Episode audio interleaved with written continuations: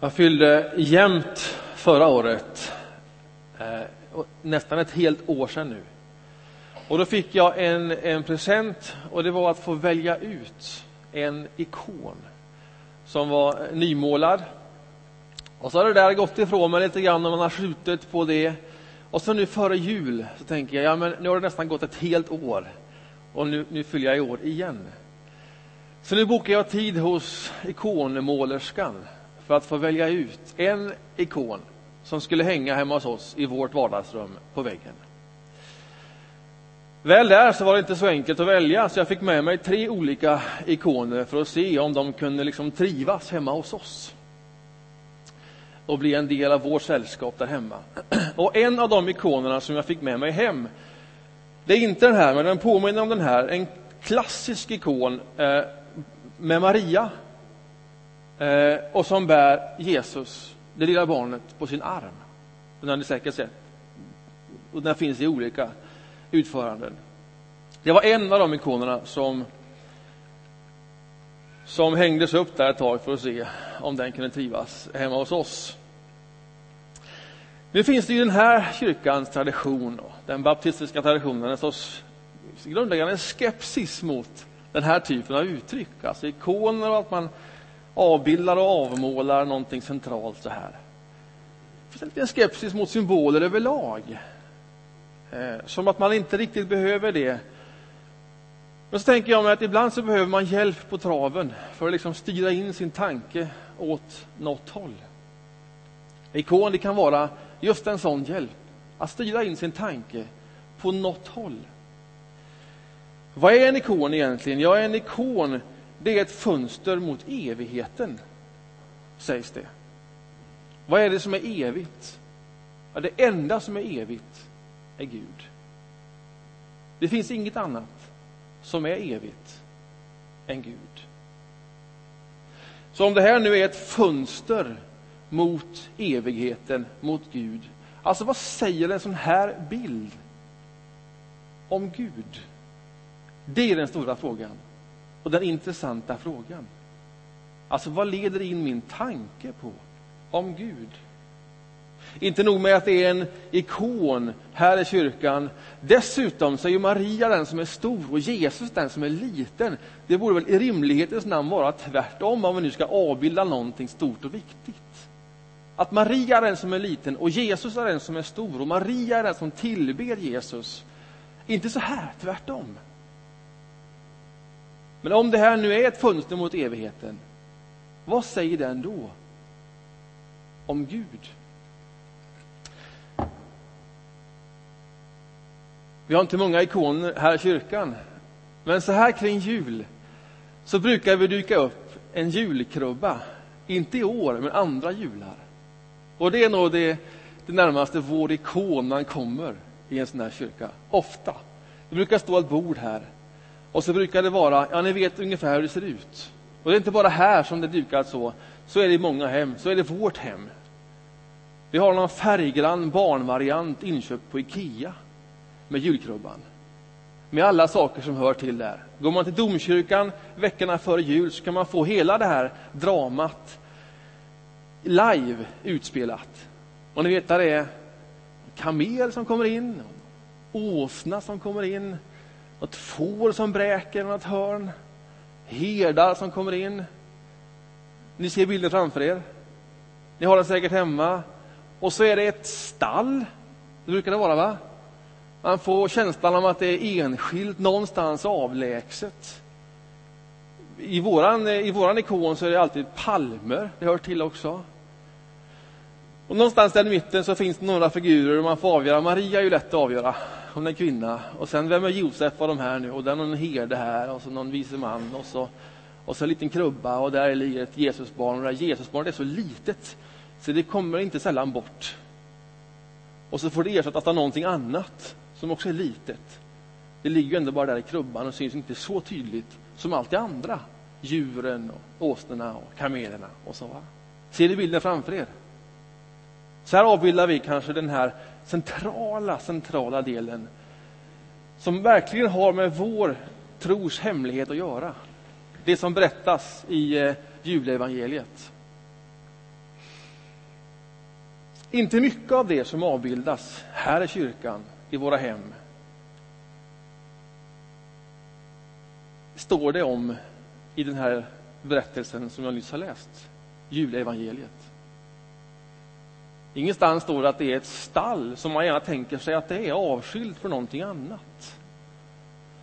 Det står att det, att det är en krubba där som är en, en, en foderhållning för djur och, och, då kan man tänka sig att det är ett stall, men ingenstans står det att det är ett stall. Förmodligen var det så att det här var ett tvåvåningshus där man bodde på övervåningen och på nedervåningen i enkla hem så förvarar man också djur. Därav att det var en krubba där. Men ingenting säger i den här texten att det fanns djur just där och just nu. Kanske mer troligt att de var borta. Det skulle ju ändå bo människor där. Och en tonåring skulle föda sitt barn och hon var höggravid.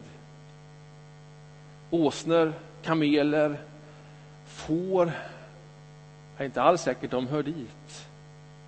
Ja, men herdarna kom ju dit. Ja, men de kom ju ut från ödemarken där de hade sina får. Och så gick de in i Betlehem, byn, för att se det som ängeln hade sagt. Det står ju ingenstans att de här herdarna tog med sig hela sin fårjord in i byn. Nästan osannolikt, eller hur? Utan de kom där förmodligen själva. Och så har vi byggt upp den här bilden, vår ikon. Över det mest kanske centrala i vår tro. Vad är det centrala i den bilden? Vad är det som faktiskt står i den berättelsen som vi har läst? Ja, det som står tydligt, det som upprepas tre gånger i julevangeliet, det är att det fanns en krubba. Tre gånger sägs det. Och i den krubban, där ligger ett litet barn lindat. Det är centralt i detta. Och omkring den här krubban, där finns Josef och där finns Maria. Framförallt Maria. Och sen när herdarna kommer in i det här sammanhanget, vad herdarna tillför, det är ju en bekräftelse av just detta, att där finns Josef och Maria som har fått detta uppdraget och att det ligger ett barn lindat i en krubba. Det var ju det de hade fått bud om. Och det var det de nu så tydligt bekräftade. Detta är liksom våran stora ikon. Och så tänker jag mig att den här berättelsen, när vi nu dukar upp den, hur vi än gör, live i domkyrkan eller hemma hos oss eller här med alla saker och så vidare, så är det någonting som vi behöver för att styra in vår tanke på någonting. Det här är ett fönster mot evigheten. Och vad är det som är evigt? Ja, det är bara Gud som är evig. Så om det här är ett fönster mot evigheten, vad säger detta om Gud? Alltså ibland är det ju så att att vi liksom hakar upp oss på själva fönstret, hur det ser ut. Just att det är kameler och åsnor, det är det vi kommer ihåg av den här bilden. Och ett fönster behövs, men ett fönster är bara ett fönster och inte det viktigaste. Det pekar på någonting. Det pekar på Gud. Så vad säger den här bilden om Gud? Vad säger det om Gud? Att Gud ligger som ett barn i en krubba med Maria och Josef omkring. En storstilad entré in i den här världen. Vad säger det om Gud? Gud den store skaparen av himmel och jord, av detta universum. Vad säger det om Gud? Ja, det säger att den som har skapat allt det vi ser och inte ser, det är inte en Gud som sen backar ifrån sin skapelse för att betrakta allt det som sker på avstånd. Utan det är en Gud som skapar detta. Och sen när det behöver ställas till rätta, när det inte blir alls så gott som det skulle kunna bli, då stiger den här guden in, mitt in i den här skapelsen. Stiger in i det allra enklaste. Där, i en krubba, landar Gud. Gud finns nära, närvarande, inte långt bort från något av det som någon av oss arbetar och brottas med. Allt det som hör till denna skapelsen, allt det mänskliga, allt det som den här bilden rymmer, kliver Gud in i. Det där är en viktig bild av Gud. Inte distanserad, utan nära. Nära, nära, nära, nära. nära. Centralt nära. Så säger det någonting mer. Omkring den här krubban står Maria, en tonårsflicka som är den som har fått bära det här barnet och som har fått föda det här barnet. Det där säger också någonting om Gud.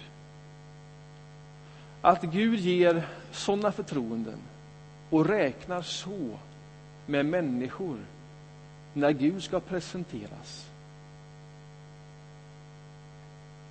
En liten tonårsflicka. Lyssna på det här. Det som lästes ifrån profeten Jesaja. Ett barn har fötts, en son är oss given, väldet är lagt på hans axlar. Och detta är hans namn, allvis härskare, gudomlig hjälte, evig fader, fredsförste. Det är han som ligger där i krubban. Och det är det förtroendet, att få bära honom till denna jord som en tonårsflicka har fått. Det säger också något om Gud. Om vem Gud räknar med. Om vem Gud ger förtroende. Då finns det en uppgift för alla. Då räknar Gud med alla, tror jag. Och Gud räknar med dig och med mig mycket mer och mycket större än vad man förmodligen själv tror och tänker. Detta hör till kärnan av vår tro. Gud är inte avlägsen, utan han stiger in. In i det enkla, in i det vardagliga, in där vi lever alla våra liv. Nära, nära. Enkelt, sårbart. Han distanserar sig inte från det som är enkelt. Han finns där. Och han låter sig bäras dit av en ung tjej. Så ser förtroendena ut som Gud ger. Och det är så han presenterar sig. Och det är så det ibland är avbildat här. Centrum i den här bilden är ju inte Maria. Centrum i den här bilden är Jesus. Och när man har definierat centrumet, Jesus här eller i krubban, så det är inte så att allting omkring är oviktigt, utan allting omkring i en sån här bild, eller i krubban, säger någonting om vem Gud är blir ett fönster mot evigheten. Det vi ska göra nu efter en sång här, det är att vi också den här söndagen ska dela bröd och vin. Det här är en påminnelse om att Jesus har dött och uppstått, men det är också en påminnelse om att Gud föddes hit till jorden och blev människa. Detta är min kropp, säger han. Ta den. Låt detta få påminna er. Dela det här emellan er. Hur välkomnar vi Gud till världen? Hur välkomnar vi Jesus Kristus? Ja, inte bara genom att eh, lovsjunga ihop med änglarna, utan kanske primärt genom att ta emot honom. Det är det bästa välkomnandet vi kan ge Och det gör vi i nattvarden. Och det gör vi varje söndag. Vi tar emot brödet som är symbolen, tecknet för hans kropp. Att han finns nära, närvarande i allas våra liv. Brödet är inte Kristus. Det är ett tecken, det är en symbol, det är ett fönster mot evigheten. Och det är bara Gud som är evig. Och det kan man ta emot i tro. Och så blir det ett mottagande av Jesus Kristus. Och så när vi tar emot det, tar det till oss, integrerar det i våra liv, så blir vi också bärare av detta.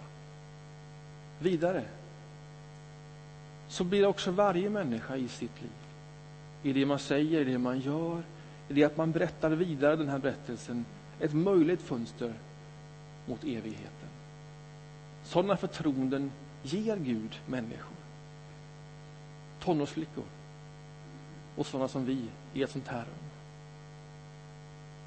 Så ta emot det här som en påminnelse om att Gud, han är nära. Han finns nära ditt liv där du är. Och han vill ge dig förtroendet att också få bära detta vidare. Amen. Lyssna till en sån.